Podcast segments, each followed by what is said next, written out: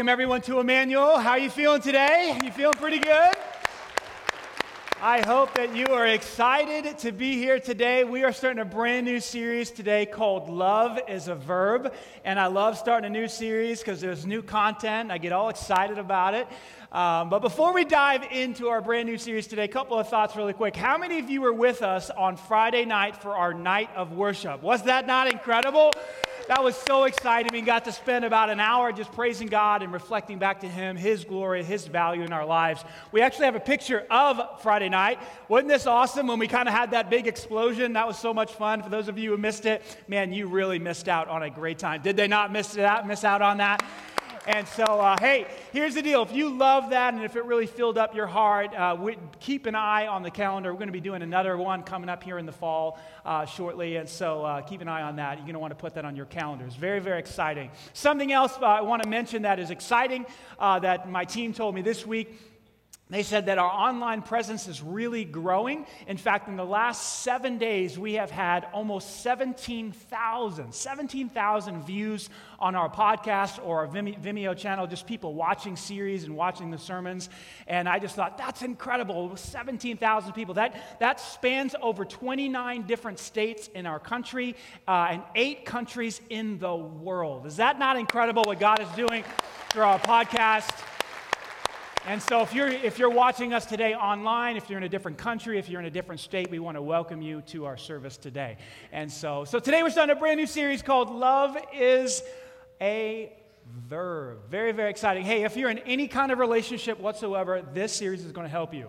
If you're engaged, if you're dating, if you're married, if you're single, if you have roommates, classmates, teammates, whatever it is that you have, even if you just have a pet. Anybody have a pet? You are in a relationship, okay? And, and if you're normal, you have a dog, and if you're abnormal, you have a cat. Isn't that right? Any cat people out there? Don't understand that. Another sermon for another day. Um, but anyway, this series is for everybody because all of us are in relationships. In fact, the first feeling I have in your notes there, if you're a note taker, well, by the way, you forget most of what you don't write down. Watch this. We all live in the context of relationships. Like our life plays itself out in the context of relationships. Think of your fondest memory of all time, right? You were with someone. I remember my greatest memory thus far in my life is the day that my wife gave birth. I have to say this properly. When my wife had our first child, because I just watched, okay? When she had our first child, I remember what an incredible day. We brought this living being home from the hospital. I can't believe they trusted us. Like these doctors, they said, hey, here's this this person that now you're responsible to make sure lives. You know, I'm thinking, oh my gosh, I'm 21 years old, how 22 years old, how do we do that? Not sure it worked out, but that, but you know that initial feeling.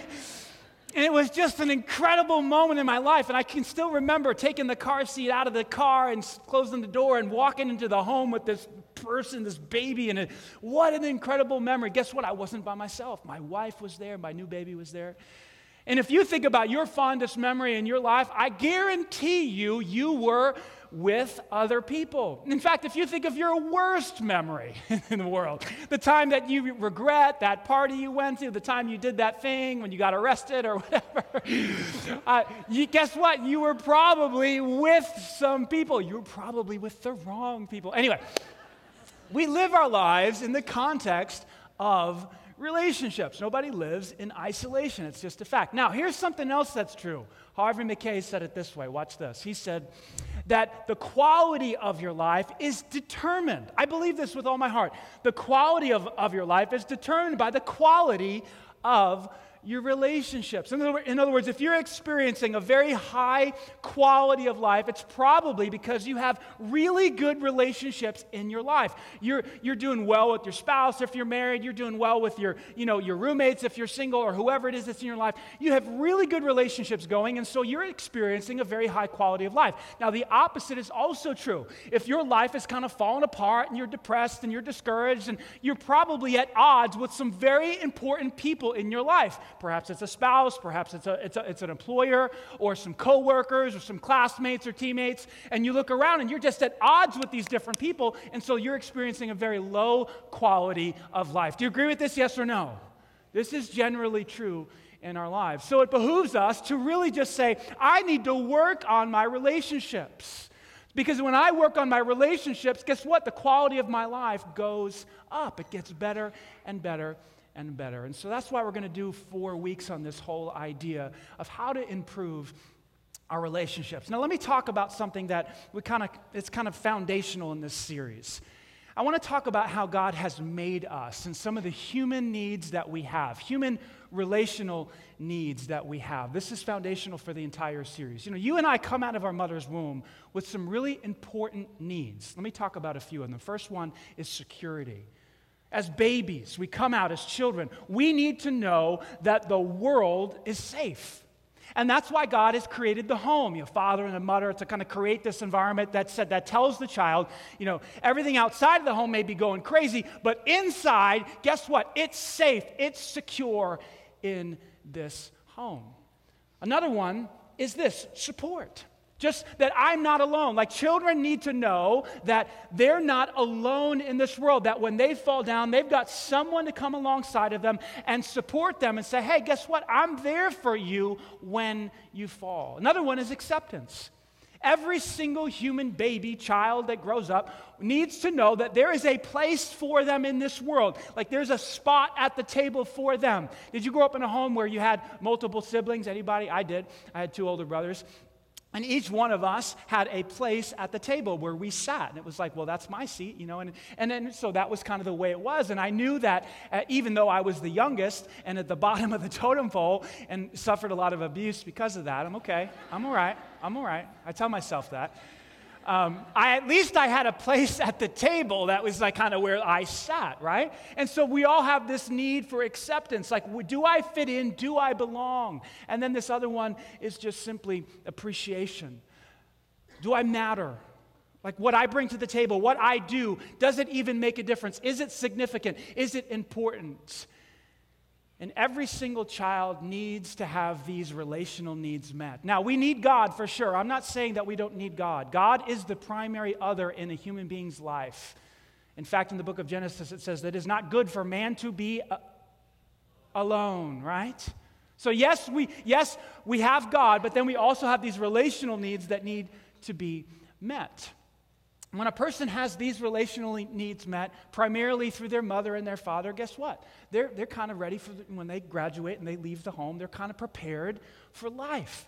They, they know who they are. They're good. They have a strong sense of identity. They have a strong sense of their worth. They know that they matter. They know that they have a place in this world. And they're kind of ready to go out, you know, as good as, as well as they could be, right? Prepared to go out into this world and, and go to college and go, go get a job and all that good stuff. Now, some of you are looking at this and you're saying, I didn't grow up in a home where we had any of these security, support, acceptance, appreciation. Well, that's why you're screwed up.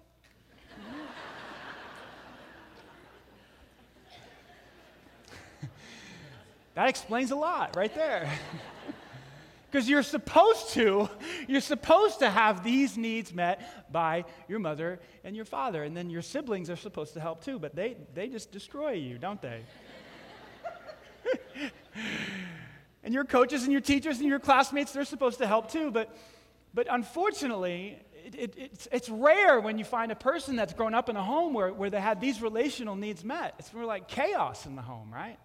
There's divorces and people leaving, coming and going. There's stepbrothers, stepsisters. There's abuse here and there. There's all these other things going on.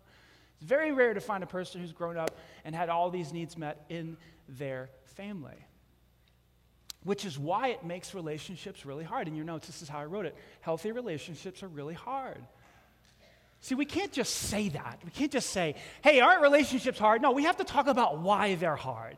The reason relationships are hard is because when we were growing up in different times in our life, we didn't have our relational human needs met in the right way. In fact, the opposite is true. Dallas Willard has written an incredible book called The Renovation of the Heart. Renovation of the Heart. Fantastic books, changed my life. In that book, he has a chapter in there on the social context or the social relationships, the social part of our life.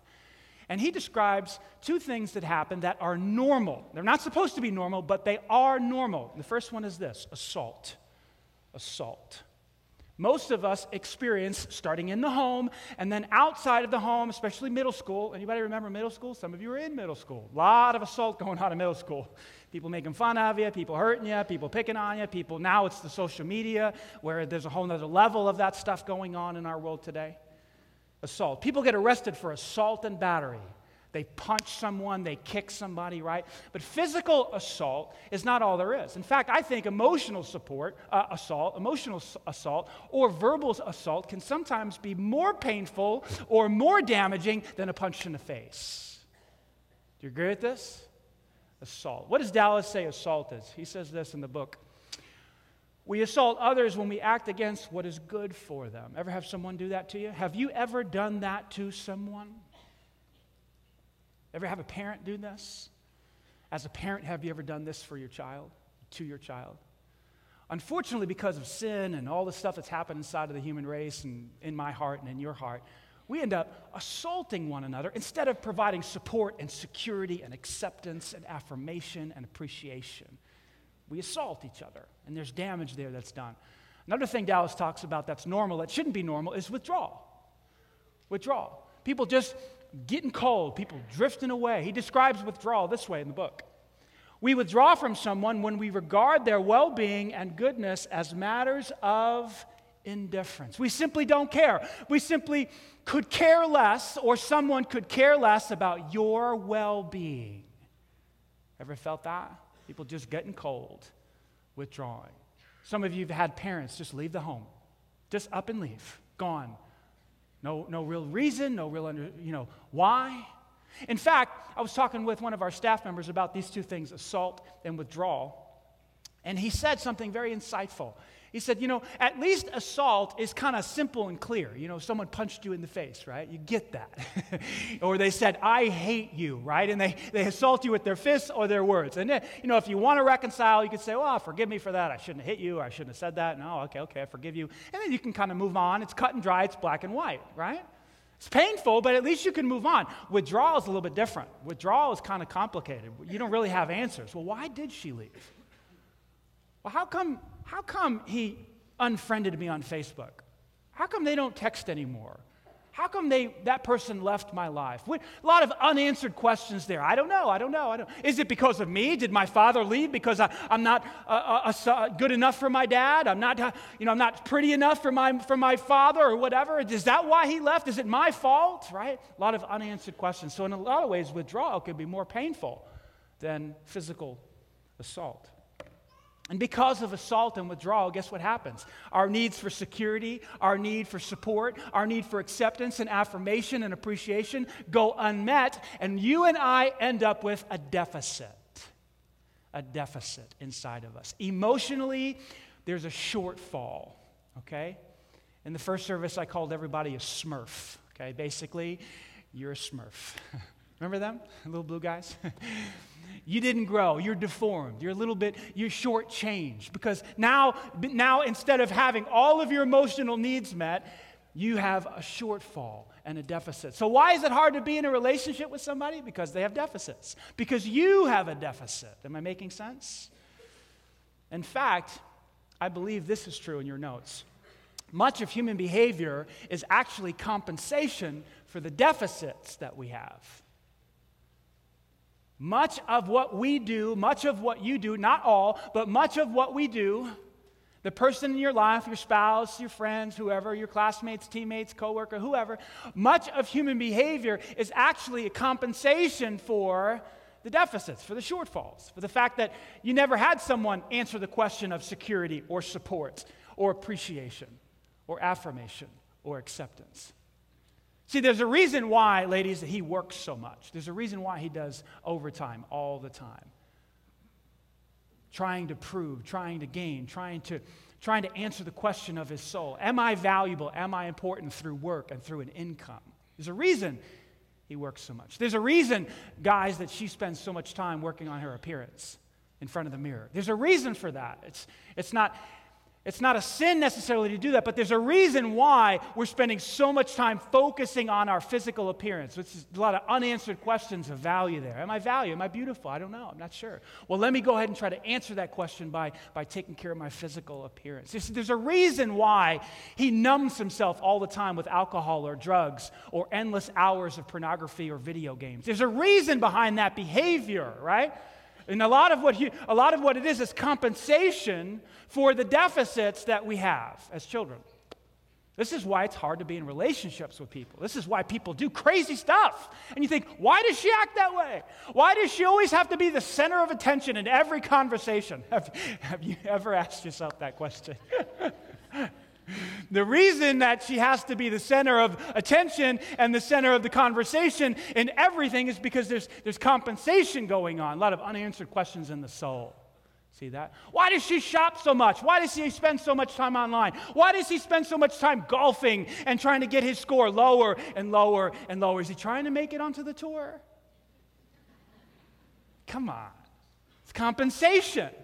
A lot of unanswered questions in the soul about who am I? Am I important? Do I have value? Where's my place in the world? See, much of human behavior is compensation for the deficits. Now, this is why it's so hard to be in relationships with people. You understand this? We can't just say our relationships are hard, isn't, it? isn't that true? We can't just say that.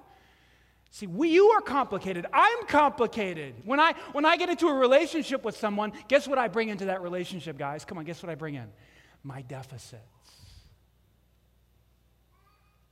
You bring your deficits into the relationship, and the other people has to, de- the other person has to deal with them. It's funny, sometimes I'll be talking to married couples and they're newlyweds and they're so excited and it's all mushy and it's all romantic and it's fun. And then six months later, you see them.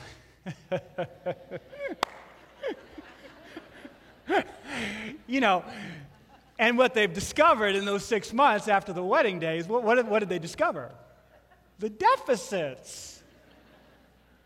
Oh, nobody paid attention to you when you were growing up, did they?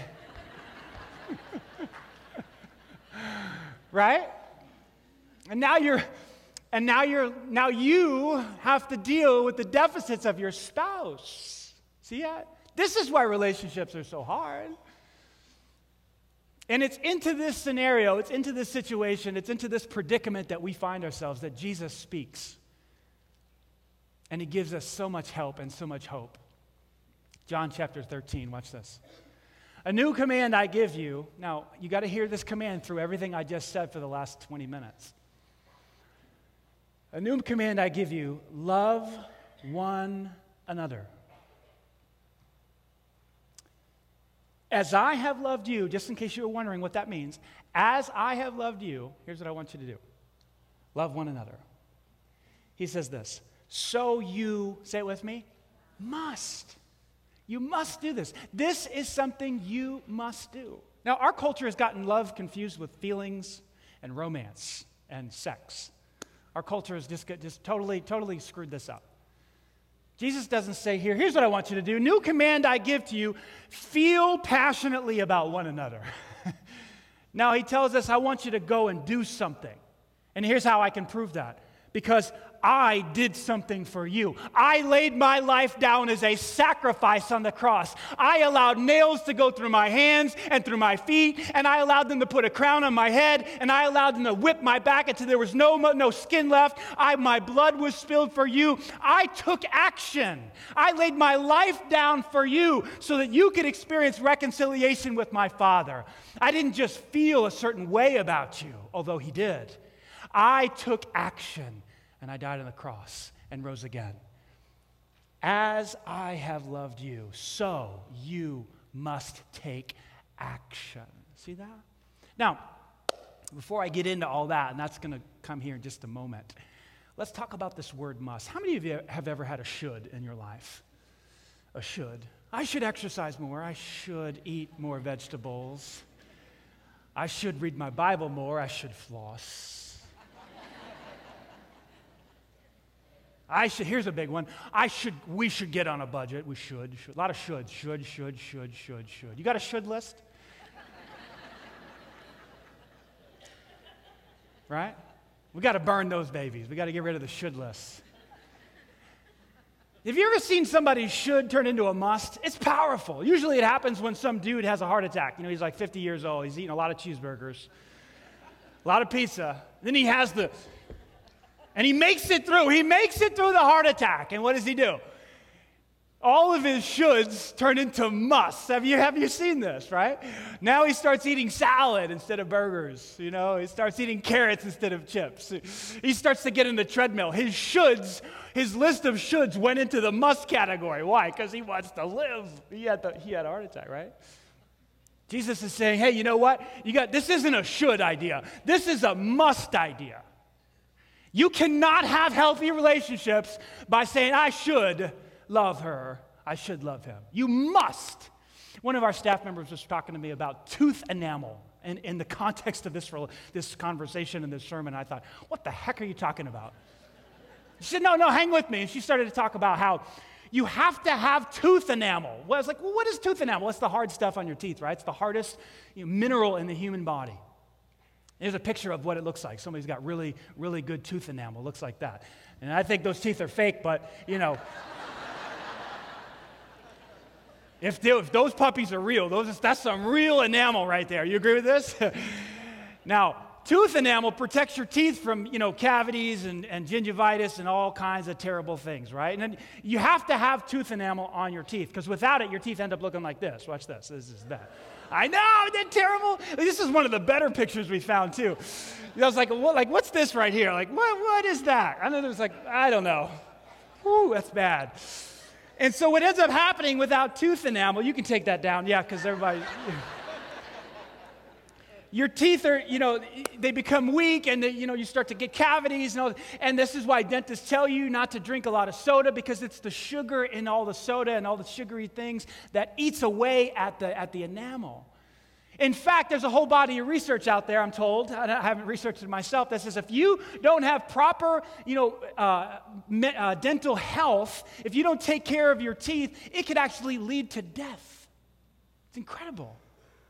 Because you need, you, you must have tooth enamel in order to have a healthy mouth and a healthy life. It's incredible. Do you know what Jesus is saying? He's saying, you must, you must have love if you want to have healthy relationships.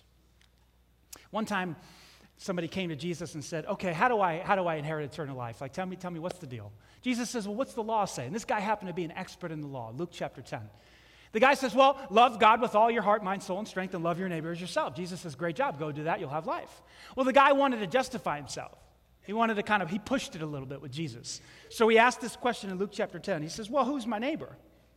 Like, who, who, who, who would be my neighbor? Like, Jesus answers by telling a story. He says, in reply, a man, he, Jesus tells this story. Watch this. A man was going down from Jerusalem to Jericho when he was attacked by robbers. They stripped him of his clothes, beat him, and went away, leaving him half dead. A priest happened to be going down the same road, and when he saw the man, he passed by on the other side. Remember what we said withdrawal is? Withdrawal is just simply an indifference for someone's well being. I don't care. Oh, look, a half dead guy. Right? He withdrew. Verse, verse 32. So too, a Levite, when he came to that place, he saw him, he passed by on the other side as well. But when a Samaritan, as he traveled, came where the man was, and when he saw him, he took pity on him. So, so there's compassion. There's like, oh, look at this guy. Watch what happens. Watch what, watch what is produced from this compassion. He went to him and bandaged up his wounds, pouring on oil and wine. Then he put the man on his donkey, on his own donkey, brought him to an inn, and took care of him. The next day he took out two denarii, or two days' wages, and gave them to the innkeeper. He, st- he must have stayed the whole night. And if he didn't stay the whole night, he went home and came back in the morning. Look after him, he said, and when I return, I will reimburse you for any extra expense you may have. One word about emotion. He took pity. Eight verbs. Did you count them? I put them in yellow for you. Eight action words. Jesus is answering two questions here. Who is my neighbor? A neighbor is neighbor, someone who's close. Jesus is saying, you know, you know who you need to take action to love? Somebody who's within your proximity, somebody you can touch. There's the answer to the first question. And the answer to the second question is what is love? Love is action love turns out to be a verb. It's something that you do. It's a, you bandage, you get down, you put somebody on your donkey, you take them to the inn, you pay their bill, you then you, you, you, you reimburse if they need more. That's what love looks like. Love, see, pe- people are confused about love. They really are. People say this to me when they're struggling in their marriage. Well, we just don't love each other anymore. Which I think is funny because I've been married for 17 years. And here, really, what I know what they're saying, they're saying this I just don't feel good about her anymore. It's like, yeah, tell me about it. I'm married too. See, you can't pull that. You can't pull that one on me because I'm married too. What you're really saying is you, you don't like her anymore. You don't have any feelings left. But you're mistaking feelings for love. See? People say, We've fallen out of love. No, you haven't. You just don't like him anymore. love is not a feeling, love is a choice. It's bandaging, it's getting down and taking care of somebody. It's picking them up and putting them, on the, putting them on the donkey. It's taking them into town. It's paying their bill. It's reimbursing for their expenses. That's what love really is. See, if assault is basically doing something that's not in someone's best interest, and if withdrawal is just simply not caring about someone's well being, let me give you the definition of love love is caring about and doing what is best for another. That's what love is. That's someone's in my proximity. I have the ability to help. I care and I act. You care and you act. That's what love looks like. 1 John chapter 3 verse 18 puts it this way. Dear children, let's not really say that we love each other. Oh, we love each other. Love, love, love. But let's talk about love. Don't just talk about it let us show the truth by our, say it with me, actions. Love does. There's a book called Love Does. Have you read it? Love is a verb, love is something you do. Jesus says, Love one another as I have loved you. I sacrificed my life for you. So, what does this look like practically? I mess it up all the time. Unfortunately, a lot of times in my home, there's a lot of assault and there's a lot of withdrawal. Working on that. Trying to create a home where there's a lot of, a lot of love, a lot of verbing going on. So the other day I had an opportunity. We were on our way to our basketball game on the north side. Um, my oldest son had a game. And uh, I was in the car. My wife had a, something to do, and my other son was sleeping over at a friend's house. So it was just me and Ruby, me and my daughter, me and my 11 year old girl. 35 minutes, captive audience, you know? What am I going to let her do? Am I going to put music on? Am I going to let her do the tablet thing? Boom, you know.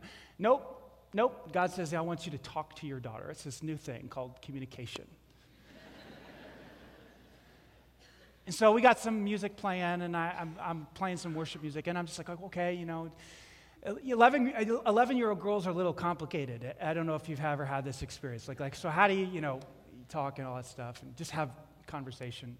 Meaningful conversation, anyway. So God allows this song to come on the radio, and it's about how God makes beautiful things out of people. And I got to thinking about, you know, what does my daughter really need? She's 11 years old right now, and she's, her, she's going through, you know, changes and all that stuff. And what does she need from her dad? And I thought she needs to know her value. She needs to know from her dad how, how what God is doing in her life. And so I began to just kind of talk to her about what God is making out of her, how He's making her into a beautiful woman, and there's changes going on in her life, and, and how He's going to turn her into this unbelievably godly woman who's going to be able to serve Christ and give and make a difference with her life. And I just tried to go through all these different emotional needs that she had. And I didn't know if I was doing okay or not. You know, you never really know, do you? And so we have this long talk, and we get to the, we get to the gym, we pull in, and I don't know if it's been meaningful or not. When we get out of the car, we're walking to the gym. She, she grabs my hand. And me and my 11 year old girl walk into the gym, hands in, uh, hand in hand. And we get into the gym and we pay, we pay to get in and we go sit up in the bleachers. And she sits with me. And then she, uh, uh, when the game started, she put her head on my shoulder. And she said to me, Daddy, I love you. And it was just one of these moments where I thought, oh, this is it. I've, I've, I've, I've spoken into the, the emotional relational needs. Now, I don't always get this right. Please know it's an incredibly sloppy parent. I really, really am. but in this moment, it's like I spoke into that and I won over her heart. And then two little girls came over and said, Ruby, Ruby. And then, you know, she was gone. You know what I'm saying? Those moments only last so long, you know? Here's why I took the time to do that because I know, I know that I know that I know in the next couple years, my daughter is going to meet some 15 year old boy who's in heat. yeah. Yeah. And, and this, this, this 15 year old boy who's in heat, he's going he's gonna, he's gonna use a few lines. He's going to use a few lines. You know what I mean? Probably lame lines. And he's going to start saying a couple things about how my daughter looks and how, how my daughter makes him feel and all that stuff. And listen, here, just, we're just going to shoot straight here. If my, my daughter is not able to look at him and say, Look, dude, you're just horny, look like that's, shut up. Like, if she can't do that, she's in trouble. And the only, re- the only way she's going to be able to do that and like stand firm and kind of see through all the, the, all the words that this boy tries to use is if I answer the questions of her soul. Now, at 11 years old, you are valuable. You are beautiful. You are special. God has a plan for your life. You're going to make a difference. You have value. If I don't answer those questions, somebody else will and then she's going to make, make some bad choices with some 15 year old boy, then I'm going to have to break his neck, and then I'm going to be in trouble.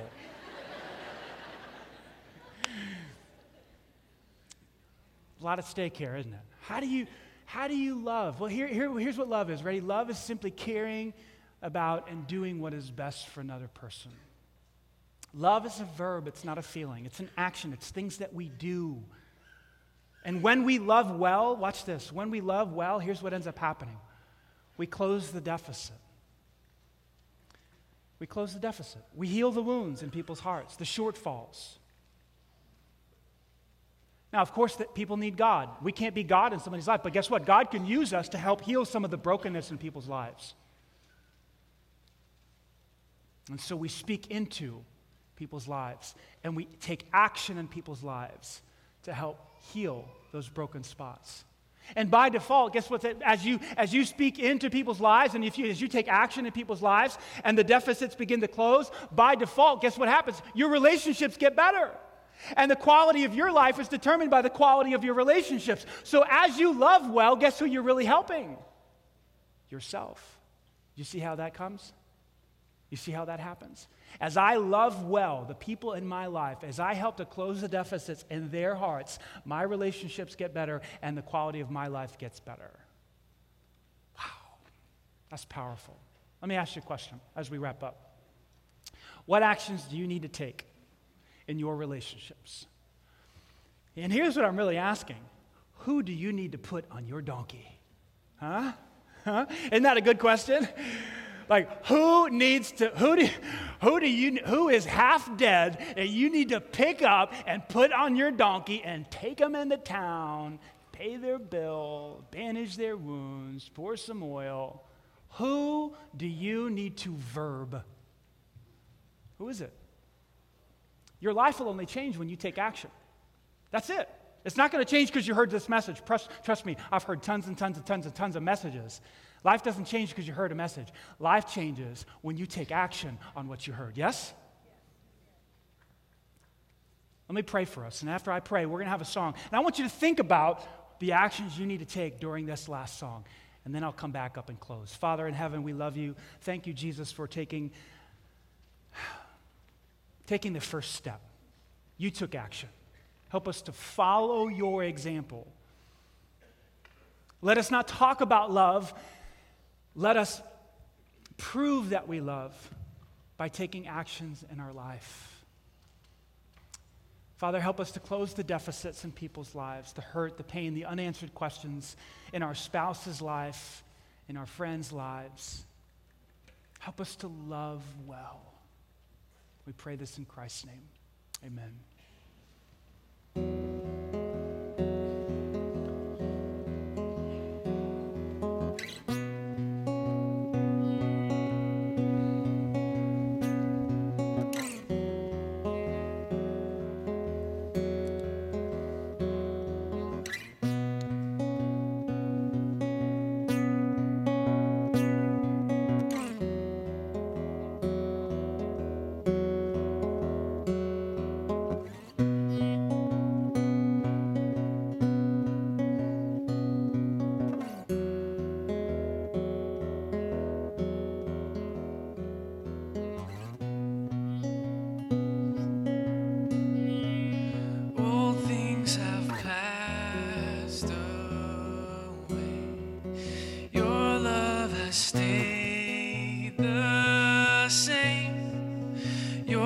Your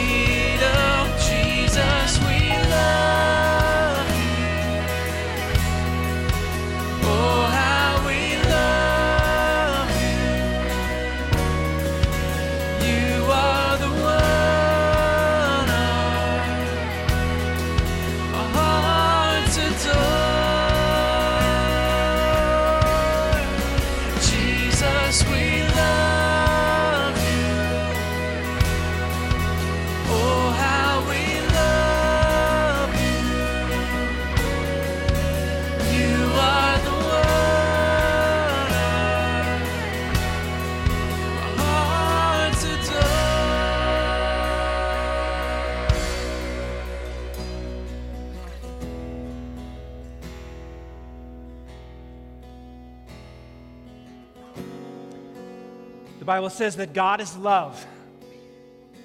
The Bible says that He loves us, but it didn't stop there. he took action. It also says that he loved us so much that he sent his one and only Son into this world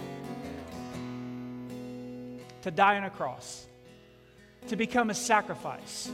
God took on the form of a man. Can you imagine that? He humbled himself, became a man, allowed himself to be humiliated on a cross so that you and I could experience the forgiveness of sins and reconciliation with God. Why? Because He loved us, He took action. He removed the barrier, the thing that separated you and I from Him sin. When Christ died on the cross, He took on Himself the sin of the entire world, including yours, including. When a person puts their faith in Christ, when a person reaches out to Christ and says, I believe you did that, I put my confidence and trust in the fact that you died on the cross for me to remove my sin, to wash away all the shame, all the guilt. When a person trusts Christ, what he did on the cross, that person becomes a son or a daughter of God. Perhaps today, perhaps right now is the moment where you make that choice and you make that decision. I'm not asking you to join a church. I'm not asking you to join a religion, and neither is God. God is inviting you into a personal relationship with Himself by trusting Christ. Would you like to have your sins forgiven? Would you like to become a brand new person? Would you like to have all the shame and all the guilt removed from your life? Step into this very moment right now. Put your trust in Christ. He'll save you and He'll make you one of His kids. You can do it by saying a simple prayer. The prayer sounds like this God, come into my life. Wash me, cleanse me, make me your child. I trust that you died on the cross for my sin. Be my Savior. Something like that. You can take the, these words right now, say them to God. It's a prayer He loves to answer, and you can become a brand new person right now. Would you bow your head and close your eyes with me? If you feel God tugging on your heart, on your heart right now, this moment is for you. Step into it. Say these words Dear Jesus, I trust you. I put my confidence in you. I believe you died on the cross for me to wash away all my sin, all my shame, all my guilt, to make me one of your children. Into my life right now, fill me with your spirit. In this very moment, be my God. And from this day forward, with your strength working in me, help me to live a life that honors you and brings a smile to your face. I pray this in Christ's name. Amen. Can we give God glory today for what He's done? Hey, if you just prayed that prayer, we rejoice with you, don't we, church? Let's hear it nice and loud. We rejoice with you. It's the greatest decision you'll ever make, putting your trust and faith in Christ. Here's what I want you to do. If you put your faith in Christ, I want you to be bold. I want you to go back there and I want you to, there's tables back here to my right and to my left, to your right and to your left, and grab one of these Bibles. Here's why. Because as you begin reading God's Word, here's what He does He begins to speak to you every single day. He begins to show you what His will is. He begins to show you how He thinks about this life. He begins to show you the changes that He wants to make inside of you. He begins to reveal His will as you read His Word. And that is why we're so passionate about giving away these Bibles. So if you prayed to receive Christ today for absolutely no charge to you, grab one of those Bibles in the back and, and begin reading on today's date and, and watch what happens in your life. You're going to see Him start to transform your life. One more time, we give God praise today for what He's done. Now, as you leave here, as you leave here, last thing I'm going to say put somebody on your donkey. Let's go. Let's go. Start verbing somebody. Verb your kids, verb your spouse, verb that roommate. I know they don't appreciate it. Do it anyway, okay? Take action because love is a verb. Let's pray. Jesus, we love you. Thank you for leading by example. Thank you for coming to this earth and taking action, laying your life down so that we could have life. Help us to follow your example. This is a must thing, not a should thing. And Father, as we love people well, I pray that those deficits would close and their relationships would get better and better and better, all for your glory. It's in Christ's name we pray. Amen. Hey, next week, week number two of Love is a Verb. Bring a verb, bring a friend. God bless you. See you next week.